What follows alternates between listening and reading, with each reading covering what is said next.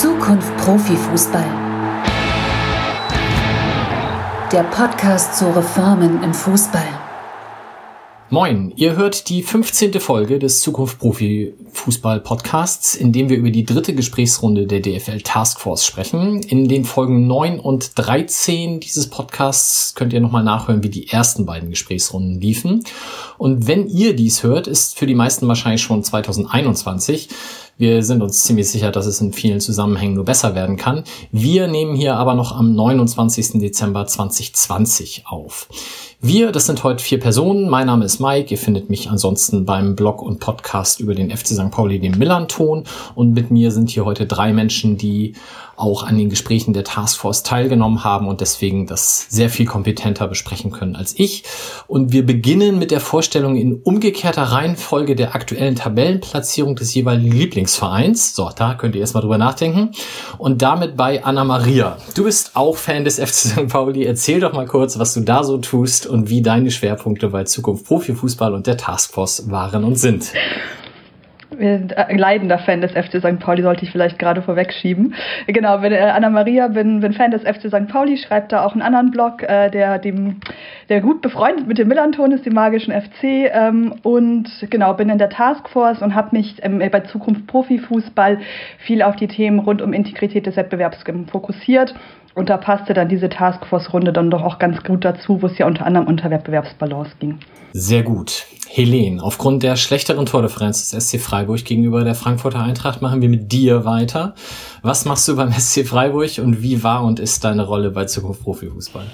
Ich bin in Freiburg in der Supporters School Freiburg organisiert. Wir sind eine Interessengemeinschaft aktiver Fußballfans, ähm, verorten uns da tatsächlich auch in der aktiven Fanszene und ich bin darüber bei unsere Kurve und äh, dort auch im Vorstand und über unsere Kurve haben wir dieses Projekt Zukunft Profifußball ja auch mit ins Leben gerufen und deswegen war ich da von Anfang an mit dabei, ähm, inhaltlich in der Arbeitsgruppe 4 Fußball ist Publikumssport, bin aber auch schon länger in der AG Fankulturen, ähm, das heißt auch nochmal mit weiteren Themen befasst auch mit den Verbänden und den Diskussionen dort relativ vertraut ähm, und war dann in der Arbeitsgruppe 1 bei der Taskforce ähm, mit dem Manu zusammen. Vielen Dank. Dario, tabellarisch geht's dem der Frankfurter Eintracht am besten von uns hier. Wie geht's dir? Was machst du bei der Eintracht sonst so und wie ist deine Rolle bei Zukunft Profifußball? Ja, ich darf jetzt nicht in Frankfurter Überheblichkeit verfallen. Ähm, ist ja nur eine Momentaufnahme, die Tabelle, und der SC Freiburg ist uns ja auf den Fersen. Ähm, ich bin bei der Eintracht, äh, zum Beispiel bei der Fanabteilung, aber auch generell in der, in der Fanszene aktiv und ähm, genau, und über die Fanabteilung auch ein bisschen bei unserer Kurve. War im Sommer auch schon dabei bei unserer Konzeptausarbeitung von Zukunft Profifußball. Ähm, ein bisschen haben wir thematisch die, die Dinge, die auch heute interessant sind, mit Anna Maria besprochen in der dritten Folge. Denn äh, wie bei Anna Maria auch sind auch meine Kernthemen bei der Integrität des Wettbewerbs. Also äh, wie sieht die Ungleichheit aus und welche Mechanismen kann man schaffen, um wieder mehr Gleichheit, mehr sportliche Fairness äh, in den Wettbewerb zu kriegen. Sehr gut. Dann, bevor wir inhaltlich zum, zur dritten Runde kommen, schauen wir vielleicht mal ganz kurz auf ein Thema, was in den Tagen vorher dann aufkam und was wir auch bei der zweiten Folge ja schon mehr oder weniger angekündigt haben, dass das wahrscheinlich Thema sein wird. Nämlich die TV-Geldverteilung für die nächsten Jahre wurde neu geregelt und das Ganze ploppte dann ja eben, oder klar, wurde verkündet, bevor ihr euch getroffen habt. Ähm, ich gehe mal davon aus, das war in den jeweiligen Gesprächsrunden durchaus Thema. Anna-Maria, magst du mal kurz schildern, ob es Thema war und wenn ja, wie es so ankam? Äh, war definitiv Thema. Thema Wettbewerbsbalance ist ja im Endeffekt genau das. Wie kriegen wir es hin, einen halbwegs spannenden Wettbewerb zu haben? Ähm, wie schafft man es eben, dass man nicht die, äh, ich glaube, es sind jetzt neun Jahre in Folge, der der FC Bayern Meister ist oder wird? Ähm, wie kriegt man da wieder eine Aus einen Ausgleich hin? Ähm, da haben wir aber Zukunft Profifußball ja auch divers ähm, veröffentlicht, dass nun mal ähm, diese, diese Geldverteilung, wie sie, wie sie in der Vergangenheit war, dazu der Situation geführt hat. Ähm, und wenn wir das Thema Wettbewerbsbalance angucken, haben wir natürlich natürlich dann äh, auch darüber gesprochen, wie jetzt der neue Verteilungsschlüssel ist und ob der wirklich dabei hilft, das besser zu machen. Äh, als Fans kann ich da zumindest bei uns nur sagen, dass wir da sehr stark reingebracht haben, dass das aus unserer Sicht keine signifikante Verbesserung ist, dass das häufig eine Umbezeichnung von Töpfen ist, dass da der Anschein erweckt wird, äh, man hätte große Reformen angestoßen. Wir haben uns das relativ im Detail angeguckt mit diversen Exceln und Formeln und allen Details. Ähm, und im Endeffekt ist das komplette Augenwischerei, was da an Veränderungen ähm, vorangetrieben wurde, wenn man es überhaupt Veränderungen nennen möchte. Und das haben wir durchaus auch in die Taskforce reingebracht, bei uns äh, das relativ klar zu sagen. Ähm, das Thema wird, glaube ich, insgesamt halt kontrovers gesehen. Die aktiven Leute, also nicht die aktiven Leute, die ähm, Leute, die, die im Fußball funktio als Funktionäre aktiv sind, äh, sind da durchaus mal anderer Meinung als wir ja. Das hat sich teilweise auch in der Taskforce gezeigt. Ich gehe mal davon aus, dass das in den anderen beiden Runden ähnlich war. Oder wollt ihr noch irgendwas ergänzen, Dario, Helene? Also bei uns war es ähm, gar nicht so ein großes Thema, aber es ist natürlich eins, das immer mitschwingt. Also ich hatte den Eindruck, dass ähm, bei uns schon sehr klar war, was wir auch schon, glaube ich, mehrfach in den Podcasts gesagt haben, dass eben dieses TV-Geldverteilungsthema aus den Taskforces rausgenommen worden ist, ähm, was sehr bedauerlich ist, weil man es, wie Anna-Maria gesagt hat, natürlich nicht losgelöst von der Frage einer Wettbewerbsbalance ähm, diskutieren kann. Und deswegen haben wir es aber eher nur so geschliffen. Und was aber nochmal deutlich wurde oder was mir wichtig ist, daran zu zeigen, ist, das war, wurde ja schon mit einer großen Erwartungshaltung auch auf diese Entscheidung geschaut und auch als äh, richtungsweisend empfunden für die Reformbereitschaft der Verbände. Und ähm, jetzt im Umkehrschluss muss man ja sagen, dass dann der Druck noch höher ist, auf eine Art ähm, die Ergebnisse aus dieser Taskforce auch umzusetzen oder die Empfehlungen und sich wirklich intensiv damit auseinanderzusetzen und da starke Signale zu setzen, weil das erste Signal, das man hätte setzen können, wurde auf jeden Fall aus Fanwahrnehmung in der Öffentlichkeit komplett verpasst. Ja, bei uns war es jetzt nicht so primär Thema, äh, weil es gerade ein mediales Thema war. Wir haben uns von einer anderen Seite dem Thema genähert. Ähm, und zwar, wenn wir schauen, wie wir regulativ in den Wettbewerb eingreifen können, also zum Beispiel mit Financial Fair Play oder Gehaltsdeckelung, dann haben wir immer ein Thema, wo wir äh, doch ziemlich in die Vereinsautonomie reingreifen. Ähm, da liegt es auf der Hand zu sagen, Moment wäre nicht ein milderes Mittel, ein Belohnungssystem zu schaffen, also die Mittel, die man hat, gerechter zu verteilen. Oder was heißt gerecht? Auf jeden Fall im, im, im Sinne eines, äh, eines fairen Wettbewerbs zu verteilen. Und äh, dieser Gedanke kam jetzt nicht nur von, von Fanseite aus in die, in die Taskforce. Und das wurde schon besprochen. Und letztlich, wenn man über ein Belohnungsmodell und solche Umverteilungsmodelle redet, was sind natürlich die Gelder, die verteilt werden? Das sind natürlich die Medienerlöse. Insofern war das schon irgendwo ein Thema und äh, natürlich ist es verständlich, dass die DFL das jetzt äh, schneller entscheiden wollte, als es äh, mit der Taskforce möglich gewesen wäre. Aber es ist an sich schon klar geworden, dass es eigentlich ein Thema ist, das ähm, in der Gesamtthematik, die die Taskforce äh, beleuchtet, auch unbedingt äh, mitbeachtet werden muss. Und dann wollte ich noch einen kleinen Randaspekt, nicht Randaspekt, aber einen Aspekt, der mir immer zu kurz kommt, äh, noch aufzeigen. In dieser ganzen Diskussion wird immer gesagt, ja, aber das Leistungsprinzip. Das Leistungsprinzip ist doch wichtig. Zum Beispiel, wenn wir alles gleich verteilen würden, dann, ähm, dann wäre es überhaupt nicht möglich, äh, mehr zu kriegen als andere Vereine durch Leistung. Das ist im Kern richtig und wir sind alle Sportfans, weil uns irgendwo die sportliche Leistung auch äh, interessiert, aber wir reden von Leistung und meinen was anderes. Wir meinen Erfolg. Wir belohnen nicht Leistung, wir belohnen Erfolg. Und wenn der FC Bayern immer Meister wird, dann ist das ein Erfolg.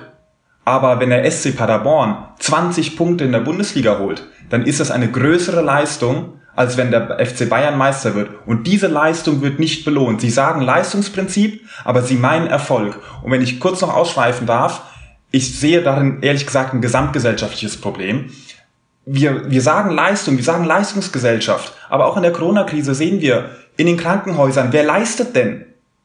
Die kriegen, die kriegen nichts an Geld gemessen daran, was sie leisten. Aber wir sagen Leistungsgesellschaft, aber wir meinen Erfolg. Denn wer die Kohle kriegt, der hat Erfolg. Aber wie viel Leistung dahinter steht, das sehen wir nicht. Und äh, deswegen sind wir gar nicht für, für irgendeine krude Gleichmacherei, sondern tatsächlich auch für ein, für ein Leistungsprinzip. Aber ein wirkliches Leistungsprinzip.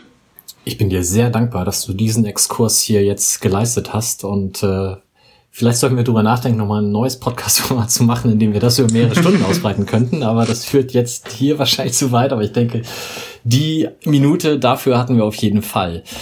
Dann schauen wir vielleicht mal auf die beiden Themen konkret. Ähm, die erste, und das ist quasi ein Übergang, weil wir jetzt schon ein paar Minuten auch darüber dann gesprochen haben, Wettbewerbsbalance im Profifußball. Ich zitiere kurz aus dem Schriftstück. Welche Argumente sprechen für oder gegen eine gezielte Förderung von Wettbewerbsbalance in der Bundesliga und zweiten Bundesliga? Welche Ziele und Maßnahmen zur Optimierung der Wettbewerbsbalance erscheinen sinnvoll? Ich schaue mal kurz in die Runde, wer beginnen möchte. Ich bitte um ein kurzes Handzeichen. Alle schütteln den Kopf, das ist immer gut. Ja, dann machen wir das alphabetisch, Anna-Maria. Erzähl mal. Das ist wie in der Schule, da hatte ich auch schon mal schon das Glück, als Erste dran zu sein. Äh, manche Sachen ändern sich gefühlt nie. Ähm, genau, das Thema, glaube ich, wenn wir über das Thema Wettbewerbsbalance reden, dann gibt es zwei große Einflussfaktoren, die, glaube ich, auch immer wieder sich als Querschnittsthemen gezeigt haben in dem gesamten Komplex. Das ist einmal die Frage dessen, wie findet der Wettbewerb statt? Also der Wettbewerbsmodus ähm, ist ja aktuell eine Liga mit ähm, 18 Teams, äh, die gegeneinander spielen, zwei Spiele pro Saison und wer am Ende die meisten Punkte hat, äh, gewinnt das Ganze. Es gibt ja durchaus auch ganz neutral erstmal Schildern andere Wettbewerbsmodi, Playoffs, ähm, jetzt nur als Stichwort genannt, die da drauf geguckt wurden. Das ist das eine Thema, das bei uns durchaus auch diskutiert wurde. Ähm, was ich dazu halte oder was wir dazu auch eingebracht haben, können wir, wir gleich noch sagen. Und die zweite Frage ist einfach die, wie schaffe ich es im sportlichen Wettbewerb einigermaßen ähnliche Startvoraussetzungen den Teams mitzugeben. Wie sorge ich dafür, ich glaube genau den, mich an Darius Exkurs anschließend, wie sorge ich dafür, ähm, dass die Leistung honoriert wird und dass eben nicht der eine den wirtschaftlichen Wettbewerb gewonnen hat und deswegen dann auch einfach im sportlichen uneinholbar ähm, weit vorne liegt und was kann man da machen. Und das waren dann tatsächlich auch die beiden Themen, um die es sich bei uns in der Taskforce äh, schwerpunktmäßig gedreht hat. Da ist ja, oder es drängt sich ja immer dieser Vergleich auf, ich weiß nicht mehr, wo ich den her habe, mit Usain Bolt, der halt in das Rennen gegen Grundschüler geht und weil er die letzten Rennen sowieso schon mal gewonnen hat, kriegt er jetzt auch noch 20 Meter Vorsprung. Ähm, so ähnlich ist das ja hier jetzt auch. Dario, was habt ihr denn da für Ideen eingebracht in das Gespräch, dass sich das eben ändern kann? Und im Endeffekt hast du das in dem Exkurs eben auch schon äh, ähnlich so formuliert gehabt. Ja, unsere Ideen wollen natürlich an die Wurzeln gehen, ähm, also durch ein Financial Fair Play, ähm, durch die Stärkung von 50 plus 1, also die die Regulierung, äh, wie viel externes Geld in den Fußball fließen darf, und zwar für alle Wettbewerbsteilnehmer gleich, denn ansonsten ist es kein fairer Wettbewerb. Das äh, waren immer unsere Kernanliegen und ähm, genau, wir sehen es schon als sähen es als Offenbarungseid an, wenn man sich nicht anders zu helfen wüsste, als Spannung künstlich durch ein Playoff-Modell zu kreieren. Ähm, ich muss aber sagen, dass wir damit als Fans ganz und gar nicht alleine dastanden. Ähm, ohne jetzt zu sehr ins, ins Detail zu gehen, ähm, da wurden doch eigentlich sehr viele Nasen gerümpft, dass das nicht der Weg sein kann, dass äh, wir uns so die, die Bundesliga sicherlich nicht vorstellen mit einem Split-Season-Modell, sondern wir wollen einen, einen fairen Wettbewerb durch ähm, ja, Mechanismen der Umverteilung und Mechanismen der Fairness. Helene, war das in eurer Runde auch so oder gab es da Playoff-Fans? Na, ich ich würde ähm, einen Schritt zurückgehen wollen nochmal und nochmal drauf schauen, was bedeutet denn Fußball bei uns in Deutschland? Ich glaube, ähm, das ist tatsächlich was, was man nicht vom nationalen Kontext loslösen kann. Und auch da gibt es ja eine Geschichte dazu. Und ähm, äh, ich glaube, im Positiven sind Fußballfans da ja auch sehr verbunden, dass sie nicht so große Lust drauf haben auf die bahnbrechende Neuerungen und man nicht permanent neue Formate einführen kann. Und das war ein Thema, das wir auch nochmal diskutiert haben. Ähm, auf wie viel Akzeptanz könnte das denn überhaupt überhaupt stöß, stoßen, wenn man da jetzt den Wettbewerb komplett verändert, weil genau das wäre das ja. Ähm, und ein Alleinstellungsmerkmal ähm, ist sicherlich schon noch diese Durchlässigkeit der Ligen und auch der positiv romantische Gedanke, dass du dich mit äh, Leistung, mit Fleiß von unten nach oben hocharbeiten kannst, dass du aber auch ganz schön tief fallen kannst und das auch, wenn du nicht ordentlich gearbeitet hast in allen Bereichen. Ähm, und auch da kam für uns schon wieder der Punkt auf, oder also jetzt nicht bei uns insgesamt in der Taskforce zwingend, aber auch aus Fanvertretungssicht, ähm, dass es so schwierig ist, das immer nur in der ersten und zweiten Liga zu diskutieren, weil genau das tun wir in einer DFL-Taskforce und wir diskutieren ja nicht über die dritte Liga oder über die Ligen darunter. Und ähm, trotzdem ist das ein Punkt, den man bei Wettbewerbsbalance beachten muss. Also ich glaube, man muss sich auch noch mal fragen, spricht man über eine Balance um, den um die Meisterschaft, eine Balance um den Abstieg, eine Balance in der gesamten ersten Liga, erste und zweite, erste bis dritte, den ganzen Fußball. Ähm, das waren Themen, die wir schon auch noch mit dem Blick genommen haben. Es hat mich sehr gefreut, weil das oft wie immer wieder untergeht, wenn natürlich jemand aus einer Vereinssicht spricht, ähm, der sich in der ersten Liga verortet oder auch ähm, DFB-Vertreter oder DFL-Vertreter, es liegt ja in der Natur der Sache, dass die eher dann sozusagen auf ihren Verbund schauen und für das, für das sie zuständig sind.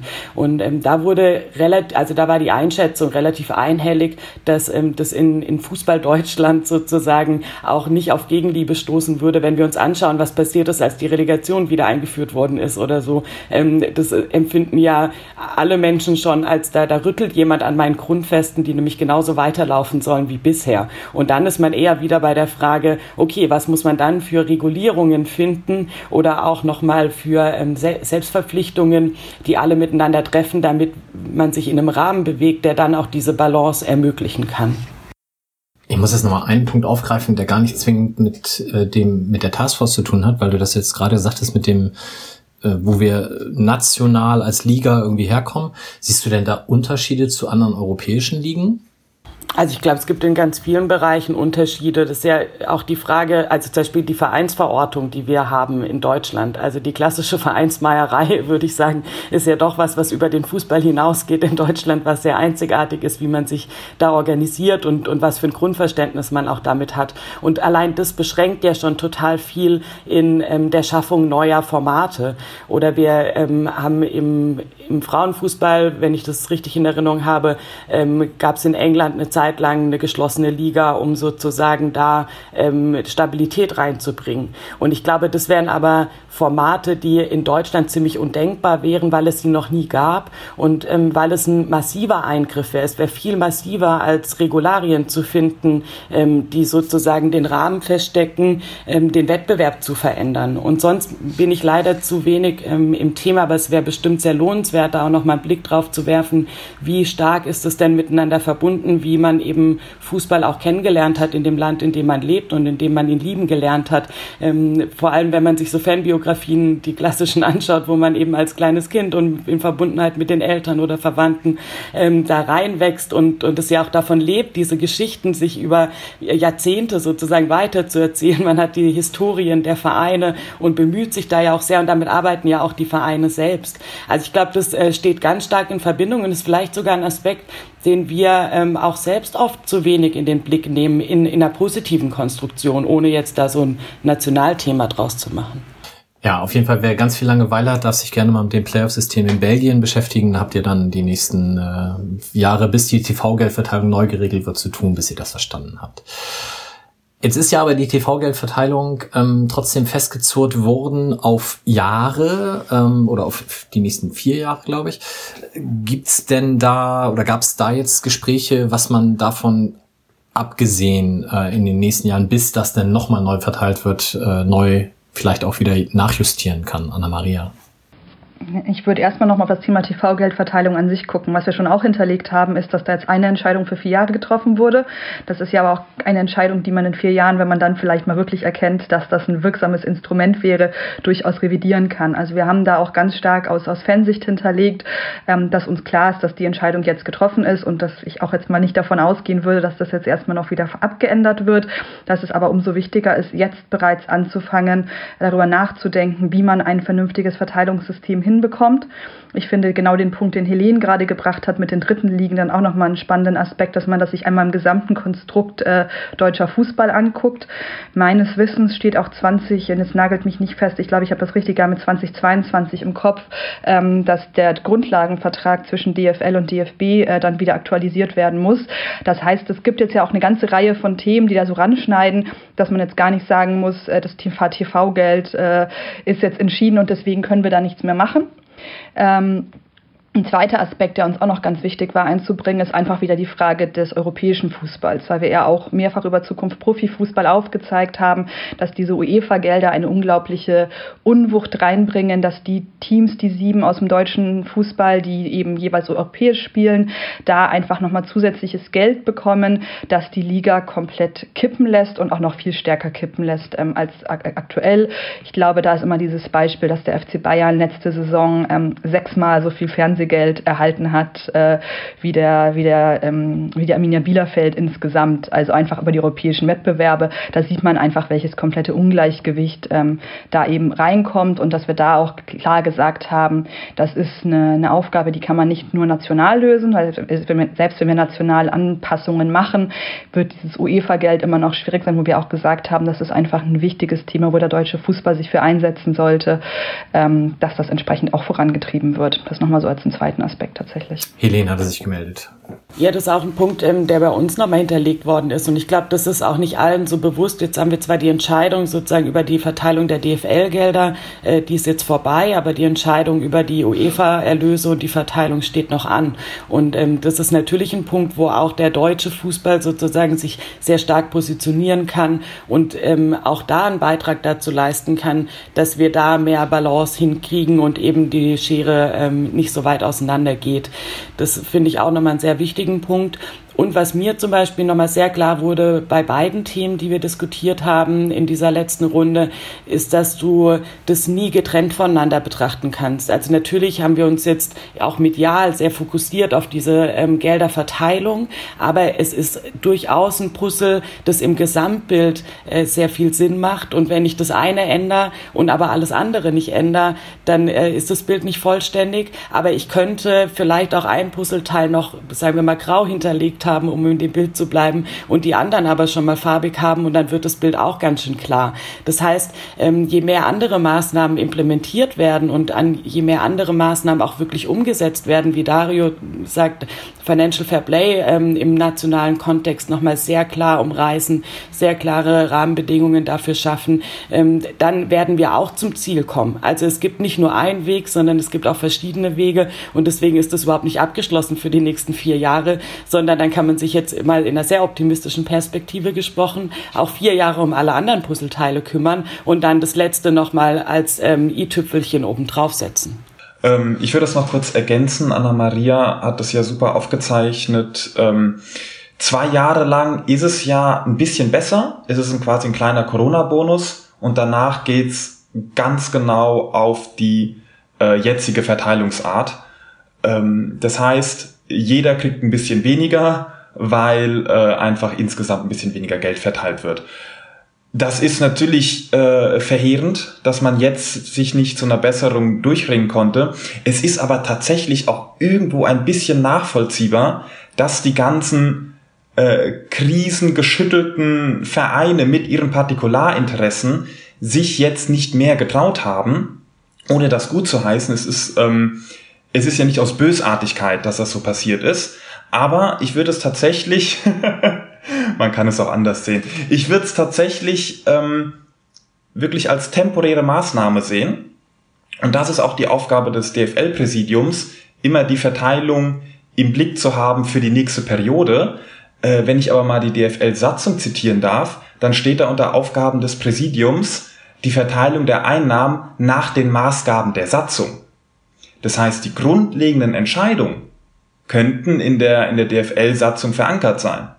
Und das heißt für mich, äh, wenn wir jetzt denken, es sind 36 äh, Mitglieder des DFL e.V., nämlich die, die Profivereine, oder also die Vereine der ersten und zweiten Liga, wenn sich davon 24 fänden, die sagen, Moment, wir brauchen diese und diese Grundsatzentscheidung.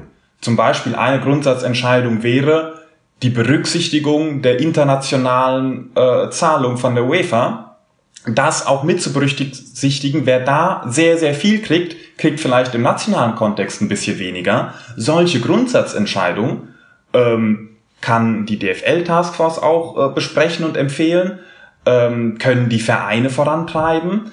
äh, und kann tatsächlich in die DFL-Satzung als Grundsatzentscheidung aller DFL-Mitglieder oder einer äh, Dreiviertelmehrheit halt, äh, nee, Zweidrittelmehrheit reicht sogar, ähm, das ist gar nicht so sehr, das ist immer nur die Präsidiumsentscheidung. Das, das Präsidium richtet sich da nach den Maßgaben der Satzung und jetzt war halt die Präsidiumsentscheidung so, wie sie ist, dass sich eigentlich äh, nicht viel ändert, aber das muss ja nicht so bleiben.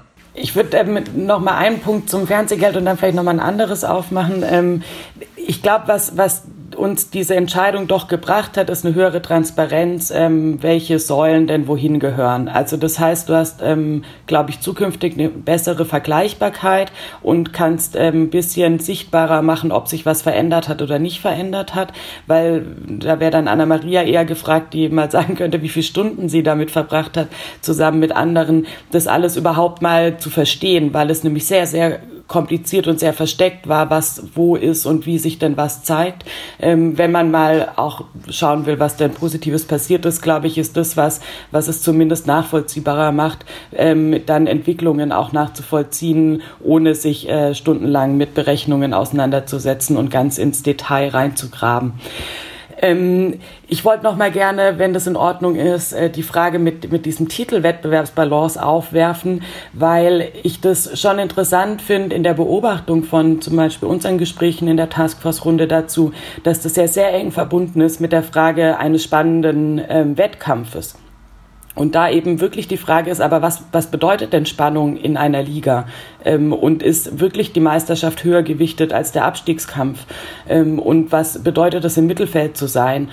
Und ich finde es relativ klug gewählt, es ähm, Wettbewerbsbalance zu nennen und eben nicht spannenderer Wettbewerb, weil auch das ist, sind für mich unterschiedliche Fragen, wo man sicherlich die gleichen oder ähnliche Maßnahmen ergreifen kann.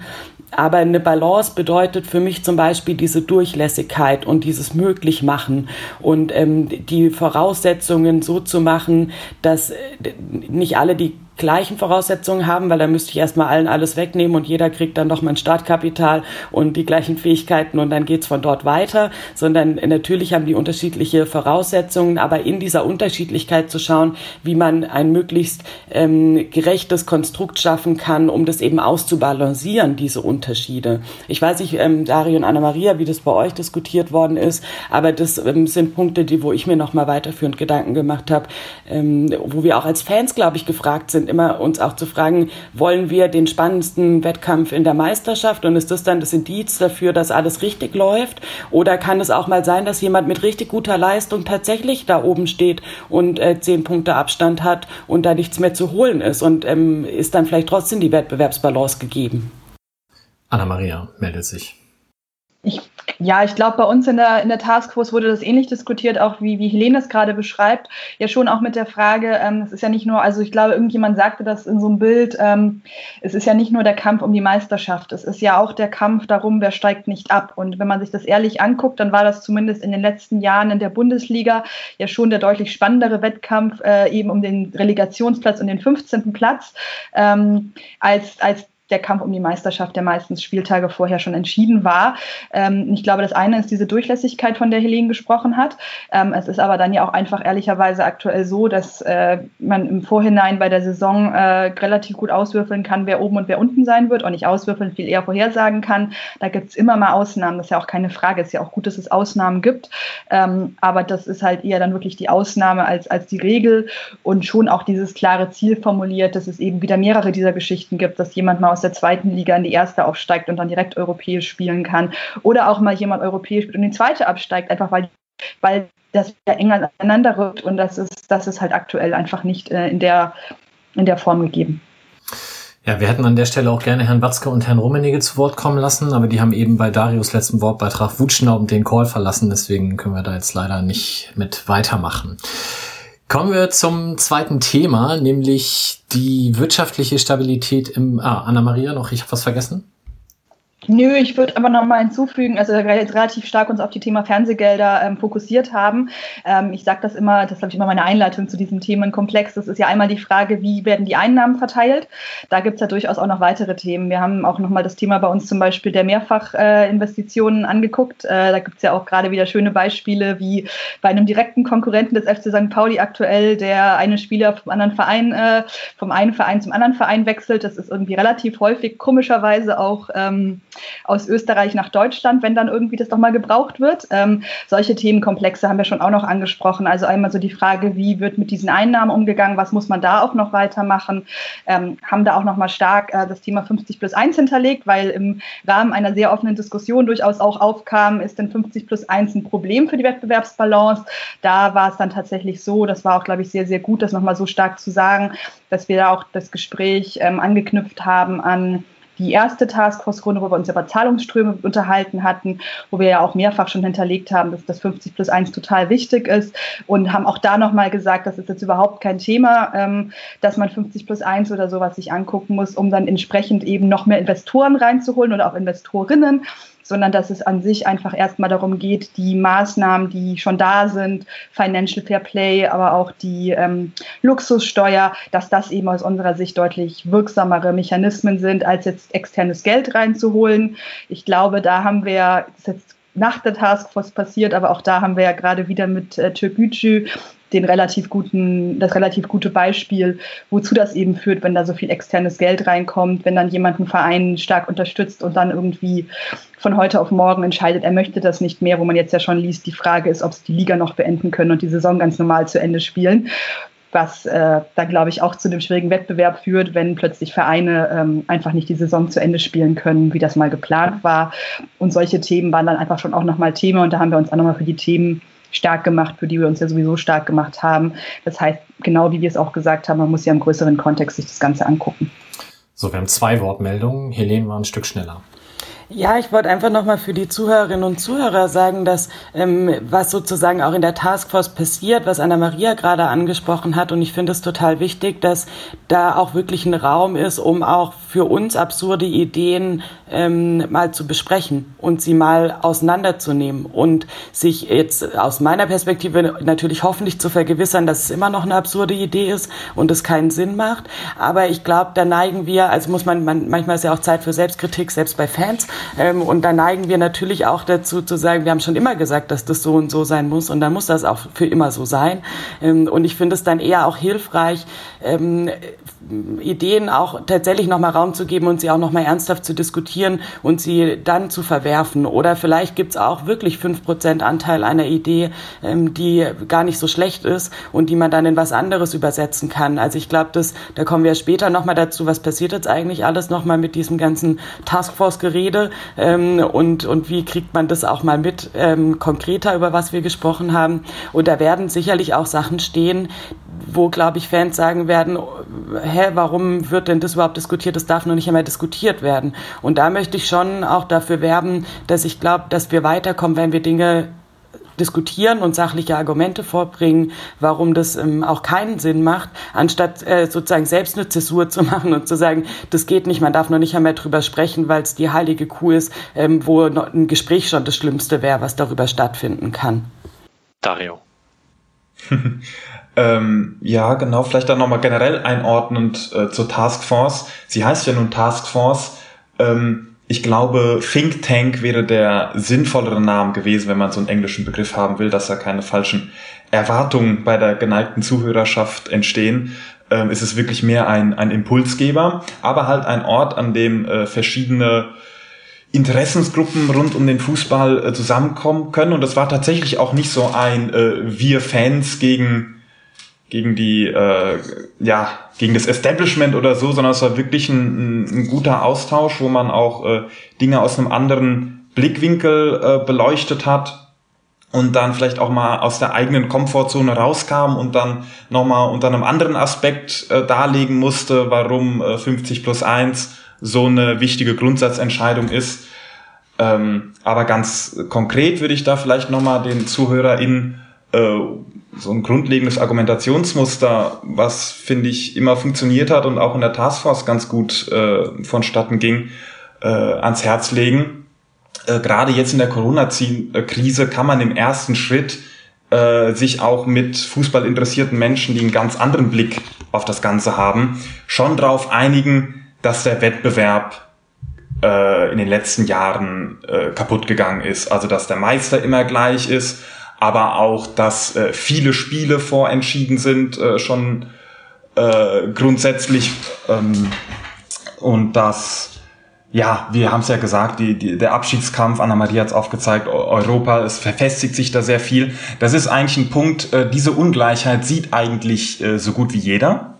Und im nächsten Schritt kann man dann schauen, wo kommt die Ungleichheit her? Die Ungleichheit kommt her von den äh, von der Unwucht des der unfassbar riesigen Summen aus den UEFA-Geldern zum einen und zum anderen aus den externen Geldern, mit denen manche Wettbewerber um sich schmeißen können, also die vollen Konzernkassen von beispielsweise Bayer, Volkswagen und Red Bull.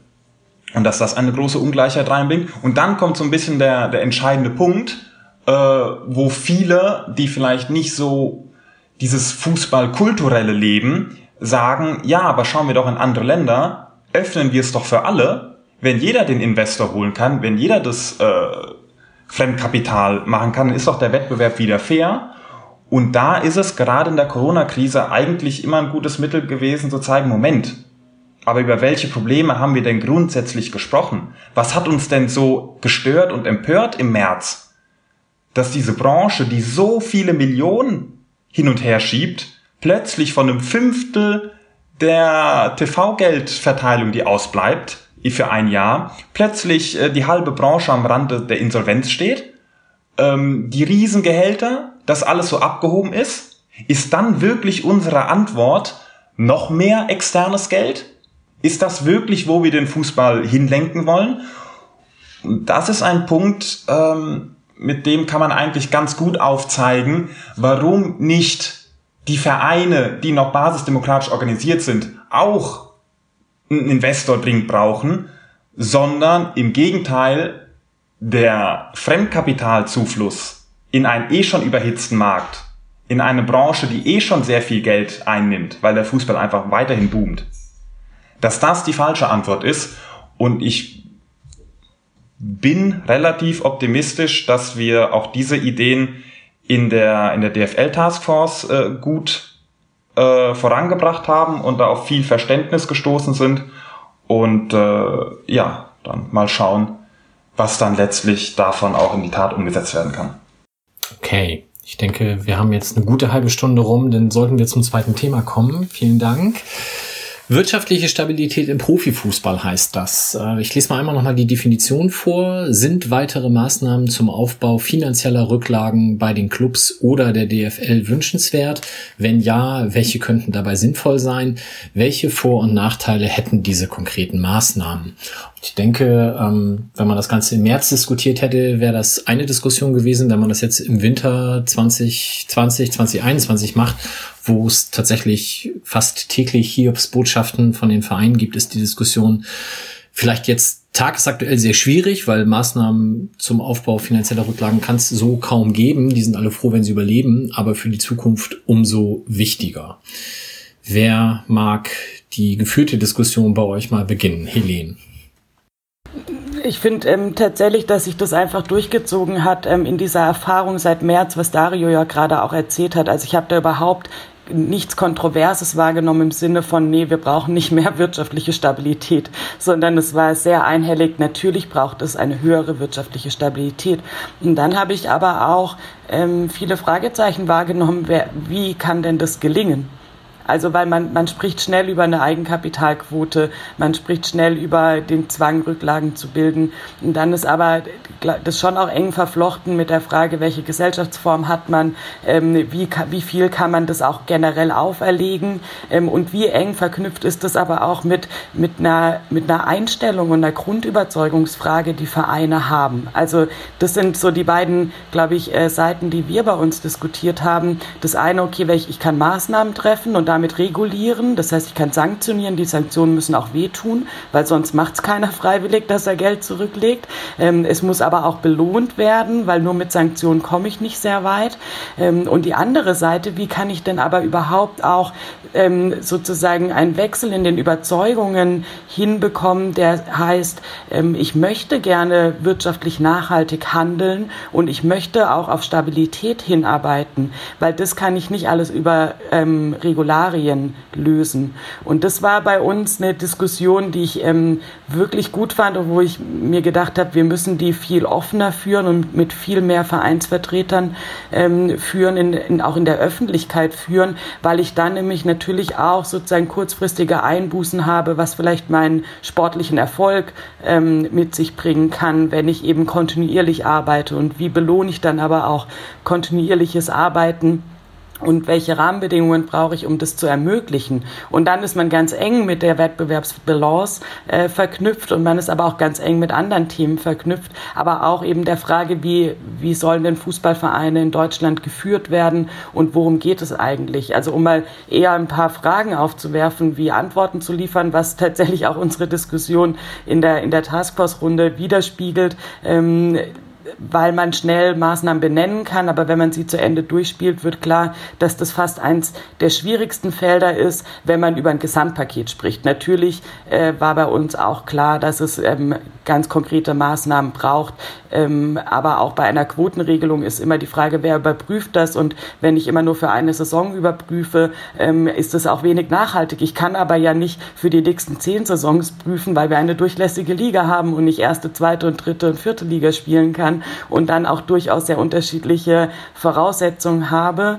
Ähm, und als letzter Punkt vielleicht noch, das fand ich nochmal interessant, dass man auch unterscheiden muss zwischen gebundenem Kapital, das ich sozusagen investiert habe, und der Frage von Liquidität. Also wie kann ich denn auch die ähm, Ausgaben sozusagen, also die, was die ich zu machen habe, auch tilgen, wie kann ich da ähm, sicherstellen, dass ich dafür genug Geld habe, ähm, dass das auch zwei unterschiedliche Dinge sind und ich kann viel in Investitionen haben und trotzdem ähm, vor der Herausforderung stehen, ähm, meinen Kader zu bezahlen, zum Beispiel. Das ist ein breites Feld, ja. Ähm, ich für mich selber stelle mir halt immer die Frage, wie weit kann die Diskussion überhaupt realistisch geführt werden, wenn derjenige, der im Abstiegskampf ist, sofort alle Prinzipien über Bord schmeißt und sagt, ey, mir egal, was da jetzt nachhaltig ist, ich muss erstmal die Klasse halten. Und ich glaube, das ist wahrscheinlich das, was da in vielen Diskussionen dann auch äh, in der Theorie ganz schön ist und in der Praxis dann einfach über Bord geschmissen wird. Wer möchte ergänzen? Anna-Maria. Ich glaube aber ehrlicherweise, dass das Abstiegskampfbeispiel von dir gerade gar nicht unbedingt das, das häufigste ist. Ich glaube eher, das ist der, der Weg, also ist auch ein Beispiel, das will ich überhaupt nicht sagen. Helene schüttelt auch so halb den Kopf, sehe ich gerade. Ich glaube, was viel häufiger aber auch passiert, und ich glaube, das ist das Problem, das wir uns auch nochmal angucken müssen, ist, dass die ähm, Vereine versuchen, über ihre aktuellen wirtschaftlichen und finanziellen Mittel hinaus oben Anschluss zu kriegen, weil sie genau dann wissen, dann fließt das Geld. Und es gibt ja auch immer wieder einzelne Berichte von einzelnen Vereinen, ähm, die eben äh, so ihre zukünftigen TV-Einnahmen verpfänden. Und solche Sachen, und das haben wir durchaus auch nochmal diskutiert, ähm, dass, das, dass das ein schwieriges, also und es ist klar, dass ich bin Sportlerin genug, um gewinnen zu wollen und um irgendwie auch alles zu geben, was ich, äh, was ich kann, um zu gewinnen.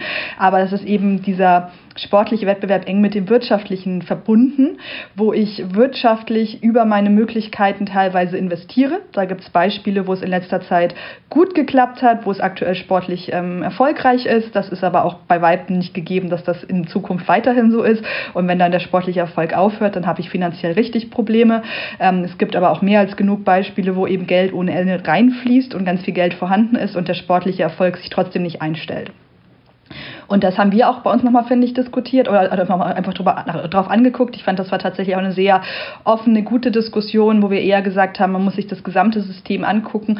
Wo sind denn auch ähm, mögliche Gelder, die abfließen aus dem Sport? Ähm, wir haben das Thema Beraterhonorare zum Beispiel, im BeraterInnenhonorare äh, in der ersten Taskforce-Runde ja auch schon mal besprochen gehabt, wo einfach richtig viel Geld ähm, jedes Jahr an die Berater ähm, fließt. Und wenn man sich das anguckt und äh, da auch mal überlegt, okay, was könnte man mit diesem Geld stattdessen machen, um nachhaltig Sachen aufzubauen, sind das schon auch offene Themengebiete, wo wir gesagt haben, du kannst jetzt nicht nur sagen, jeder muss eine Eigenkapitalquote von X und Liquiditätsreserven in Höhe von Y haben und dann ist alles gut, sondern sich wirklich das gesamte System mit den Zahlungsströmen anzugucken ähm, und dann eben auch zu gucken, wie, äh, wie schaffe ich es, die Vereine dahin zu bringen, ähm, vielleicht eher in das Nachwuchsleistungszentrum für in zehn Jahren zu investieren und da nachhaltig was aufzubauen oder in äh, was weiß ich, ein nachhaltiges Stadion, in, in langfristige wertschöpfende oder wertstiftende Maßnahmen und eben nicht in die, die Beine, die mich dieses Jahr in die Europa League äh, schießen werden. Und äh, wie, wie kriegt man diese Balance und dieses Gleichgewicht auch hin? Und ich glaube, das ist, Helene sagte das vorhin so schön, ich finde auch das ist ein Thema, das man viel öffner, öffentlicher und ähm, insgesamt viel offener, auch öffentlicher und offener mit VereinsvertreterInnen ähm, diskutieren muss, weil natürlich sind die immer wieder in der Zwickmühle. Ich äh, bin ja durchaus auch aktuell Fan des FC St. Pauli und äh, was da alles gerade gefordert wird, jetzt auf dem 17. Tabellenplatz, mit dem ich auch absolut nicht zufrieden bin. Mir ist es dann aber auch ehrlich gesagt äh, total wichtig, dass wir uns jetzt nicht komplett überheben und irgendwie die drei, also im langfristigen sportlichen Wettbewerb, die drei Superspieler, die finanziell überhaupt nicht drin sind, holen, sondern eben gucken, wie kriegt man diese schwierigen Situationen aufgelöst. Und ähm, ich finde, da wird häufig werden da sehr einfache Forderungen aufgestellt. Ich glaube, wenn es so einfach wäre, dann, dann würden wir nicht so lange darüber diskutieren, wie wir es gerade tun, sondern sich das wirklich mal offen zu diskutieren und auch zu gucken, wie kriegen wir es denn da wirklich hin, das Ganze zu machen. Und ich glaube, da ist dann mein letzter Punkt und meine letzte Reflexion in diesem Kontext, dass wir ja durchaus mittlerweile Fußballunternehmen ähm, haben wo das einzige Ziel ist, Geld zu erwirtschaften. Und das ist dann einfach ein reines äh, Investition und das muss irgendwie ein Return on Investment haben. Und wenn der jetzt, ich das Beispiel Türkgücü nochmal raus, dass man so liest, wenn das dann nicht kommt, dann ziehe ich mich halt zurück, weil mein Geld dann nicht mehr gut angelegt ist und kaufe stattdessen noch weitere Wohnungen in Innenstadtlage und äh, vermiete die zu überhöhten Preisen. Aber also dieses reine wirtschaftliche Betrachtung. Und ich glaube, wenn wir über 50 plus 1 sprechen und Helene hatte vorhin über die Historie des deutschen Fußballs gesprochen, dann ist Fußball ja eben nicht nur ein Wirtschafts- oder ist vor allen Dingen kein Wirtschaftsunternehmen, sondern eben einfach ein unglaublich wichtiges gesellschaftliches Element, ähm, auch, ein, auch ein Verbindungselement für die Gesellschaft im Sinne der Verankerung ähm, auch des Fußballs im, im, im Deutschland insgesamt, dass, dass diese finanziellen und wirtschaftlichen Mechanismen natürlich da sind. Man ähm, da aber eben auch einfach gucken muss, wie kriegt man da einen guten Ausgleich hin zwischen Wirtschaftsunternehmen sein, und das sind äh, Fußballvereine in den ersten und zweiten Ligen heute, gleichzeitig aber irgendwie nicht diesen kompletten Turbokapitalismus äh, komplett durchzuziehen, ähm, weil, weil das eben zu Problemen führt. Ich möchte ganz kurz festhalten, dass auch ich mit Platz 17 nicht zufrieden bin.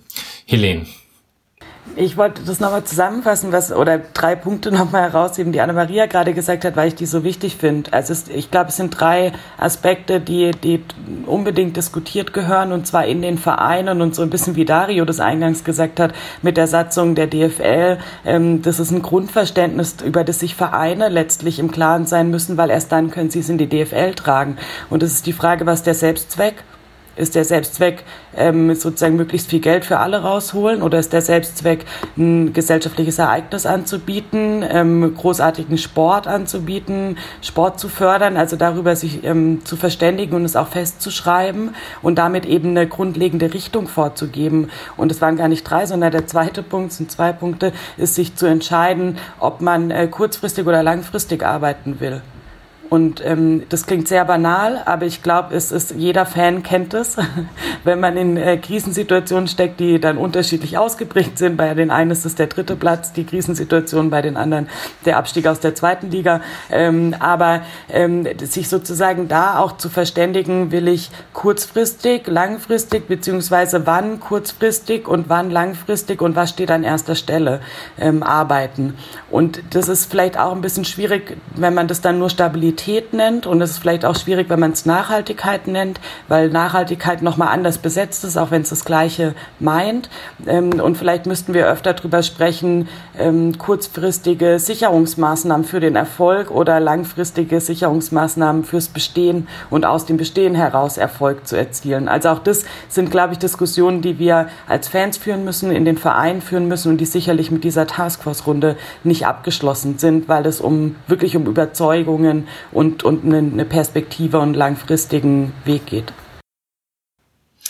Dario, abschließende Worte von dir zum Thema wirtschaftliche Stabilität.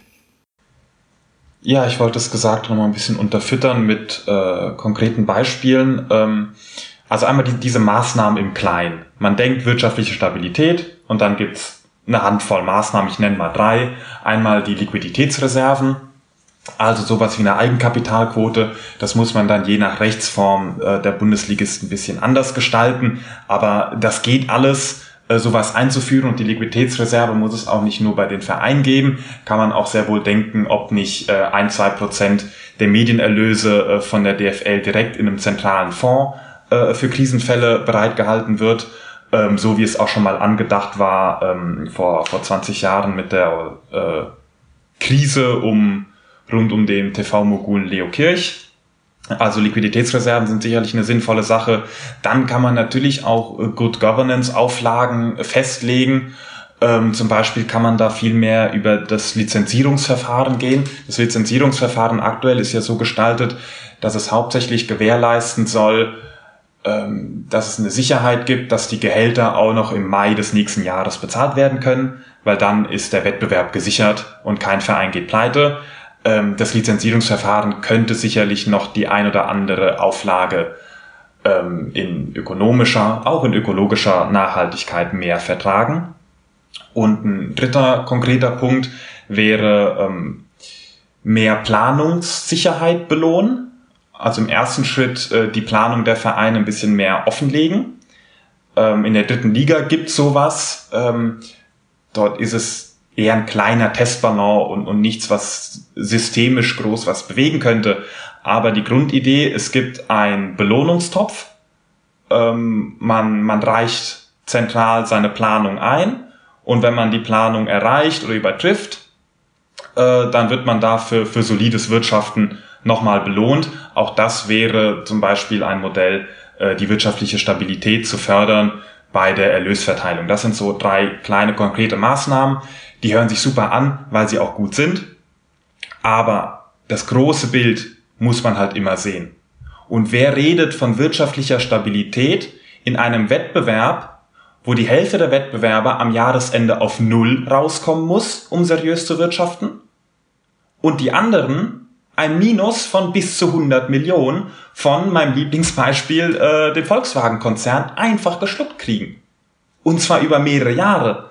Also mit diesen Konstrukten konkurrieren zu müssen, führt doch logischerweise dazu, dass man sehr viel auf Kante näht und dass man nicht seriös wirtschaften kann, wenn die anderen einfach aus so einem vollen äh, Konto immer schöpfen können. Und deswegen sind auch beim Punkt wirtschaftliche Stabilität die beiden großen Antworten ein Financial Fair Play, also dass jeder nur so viel ausgeben darf, wie er auch selber einnimmt. Im Großen und Ganzen, da gibt es natürlich immer Spielräume, aber das als Grundsatzentscheidung. Und dann noch 50 plus 1. 50 plus 1 ist natürlich für uns erstmal eine große Kulturfrage. Wir als Fans wollen mitbestimmen in unserem Verein, weil das Demokratie ist. Das ist die große Kulturfrage.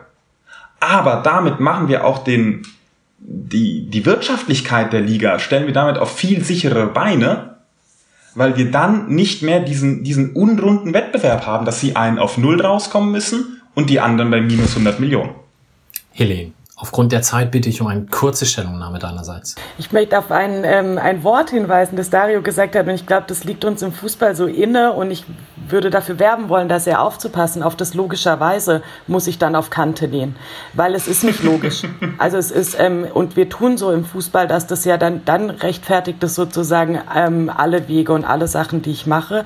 Und ähm, jetzt habe ich natürlich die schöne Position, äh, Freiburg-Fan zu sein und da aber auch zu sagen, es ist nicht logischerweise. Äh, Freiburg hat schon immer Rücklagen gebildet und sich damit abgefunden, eben nicht an der Spitze äh, der ersten Liga zu stehen. Ähm, und deswegen würde ich eher dafür werben wollen, noch mal weitere Beispiele zu finden, die es nämlich auch gibt. Und auch bei den großen Vereinen gibt es die, dass es eben nicht logischerweise so ist, sondern dass es ähm, auch möglich ist und dadurch noch mal deutlich zu machen, dass wir genau das aufbrechen müssen. Wir müssen dieses logisch rauskriegen und dafür alle Maßnahmen, die Dario und, äh, gesagt hat und die wir besprochen haben, natürlich auch einführen, damit es sozusagen noch weniger logisch ist, aber es auch jetzt schon nicht logisch. Mea culpa, auf jeden Fall, sehr guter Punkt. Und ähm, Genau, es, ist, es, darf, es darf nicht logisch sein. Wenn, das die Logik ist, dann, dann geht der Fußball noch schneller unter, äh, als er es eh gerade schon tut. Ähm, es ging nur um, eine gewisse Nachvollziehbarkeit, ähnlich wie bei der TV-Verteilung. Es ist nicht gut, aber man kann es irgendwo nachvollziehen, woher die Entscheidungen kommen und muss da einfach an den Grundlagen was ändern. ja, es gibt auch zwei Hamburger Vereine, die sich damit abgefunden haben, nicht an der Spitze der ersten Liga zu stehen, möchte ich kurz ergänzen. Okay, ähm, gleiten wir vielleicht dazu über, wie es jetzt weitergeht. Ähm, die Arbeitsphase ist vorbei, hat im Vorgespräch jemand gesagt. Jetzt ist natürlich die Frage, und nun? Also sprich, wie sind jetzt konkret die nächsten Schritte erstmal seitens äh, der Taskforce-Organisation generell und was ist dann vielleicht auch die Hoffnung, die ihr mit der ganzen Geschichte verbindet? Ich bitte kurz um Handzeichen, wer dieses Thema beginnen möchte. Hatte ich befürchtet. Aber da, Helen. Ich kann gerne damit beginnen. Ähm, es ist ein bisschen schwierig und das können wir auch offenlegen, weil wir uns unsicher waren, ob wir das jetzt erzählen oder nicht erzählen, ähm, weil wir da gerne ähm, der DFL den Vorhang gelassen hätten. Aber ähm, wir können so weit das sagen, dass jetzt sind diese drei ähm, Runden abgeschlossen. Das war ja auch offen kommuniziert. Und es wird aber noch eine vierte Runde geben, die sich aber nicht inhaltlich auseinandersetzt, sondern nochmal ähm, gemeinsam auf ein Abschlusspapier, das es ja geben muss, also äh, aus so einem Prozess schauen wird, um zu gucken ähm, und darüber nochmal zu diskutieren, ob das auch so passt oder nicht passt. Ähm, was dann damit passiert, ähm, also ob dann nochmal Schleifen gedreht werden zur Veränderung, können wir nicht sagen. Da werden wir aber sicherlich drüber sprechen. Die Zeitschiene, von der wir wissen, ist, ähm, dass im Frühjahr auf jeden Fall damit zu rechnen ist, dass auch die Öffentlichkeit davon erfährt und, und ausführlicher davon erfährt, was wir diskutiert haben, alle miteinander. Aber dies, äh, die Empfehlungen zunächst an das DFL-Präsidium gehen und an die DFL-Vereine und anschließend die Öffentlichkeit informiert werden, wo ich auch, glaube ich, im Einverständnis mit allen sagen kann, dass das nachvollziehbar ist, weil äh, das DFL-Präsidium nun mal diese Taskforce einberufen hat und es eine DFL-Taskforce ist. Äh, das heißt, die wollen erstmal miteinander diskutieren und wir werden aber alles dafür tun. Ich bin da aber auch tatsächlich überhaupt nicht skeptisch dazu, dass auch trotzdem dieses Abschlussdokument ähm, dann auch allen zur Verfügung gestellt wird, weil das ja für uns total wichtig, ich glaube auch für alle Interessierte total wichtig, dass wir dann auch in eine weiterführende Diskussion kommen und auch sehen können, welche Empfehlungen werden aufgegriffen, welche nicht, ähm, wie einverstanden ist man damit oder nicht. Und dann kann man ja wieder alle außerparlamentarischen Kräfte nutzen, ähm, um auch nochmal andere Ideen weiter voranzutreiben. Okay, also ich nehme mit, ein genaues Ergebnis kommt dann noch in welcher Form auch immer seitens der DFL zeitnah Frühjahr 2021, wie auch immer.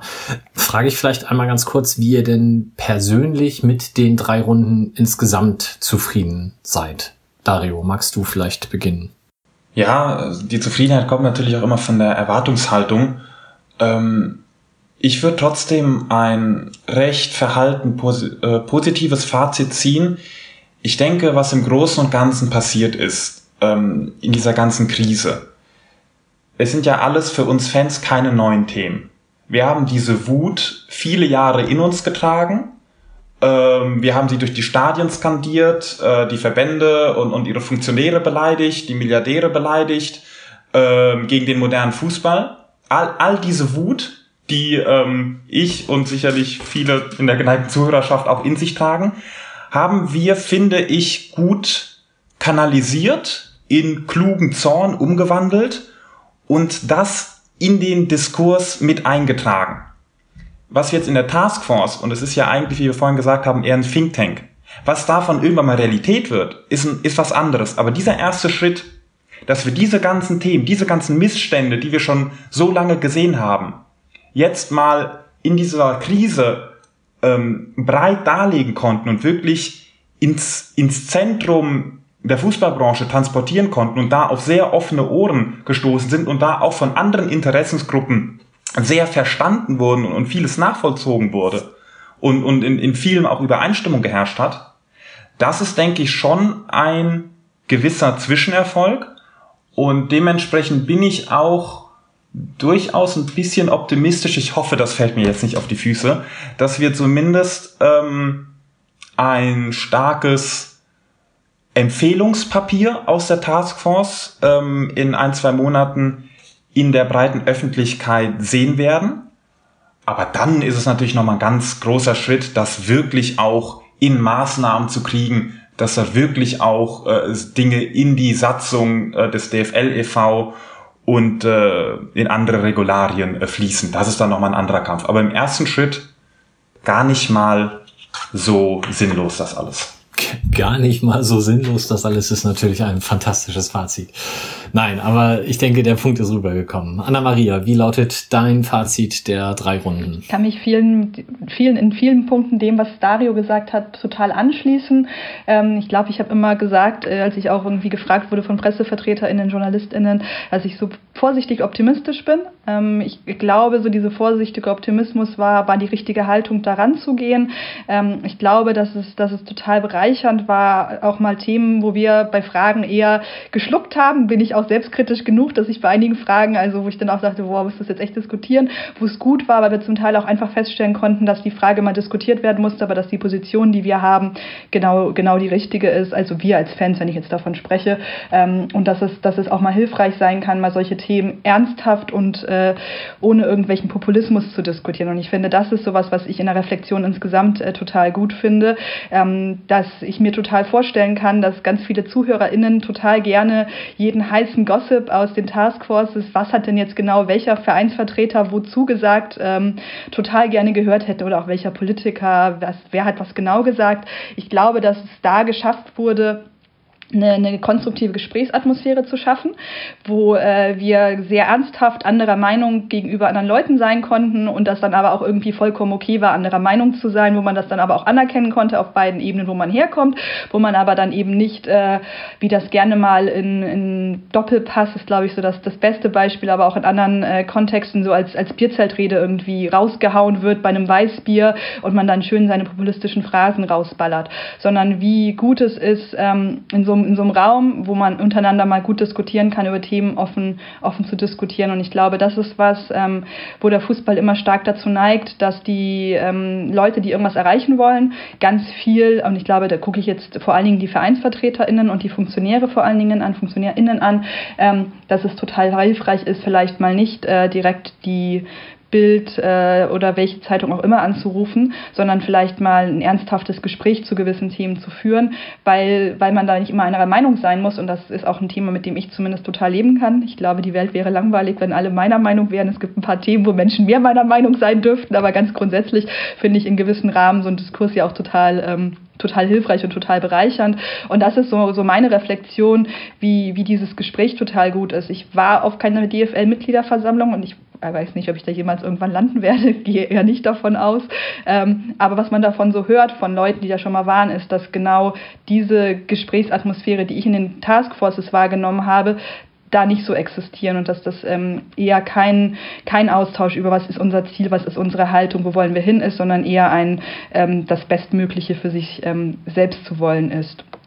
Das war jetzt auch immer so ein bisschen so ein Diskurs über die Lage des Fußballs allgemein. Ich fand das aber in diesem Hinblick tatsächlich sehr, sehr ähm, gut.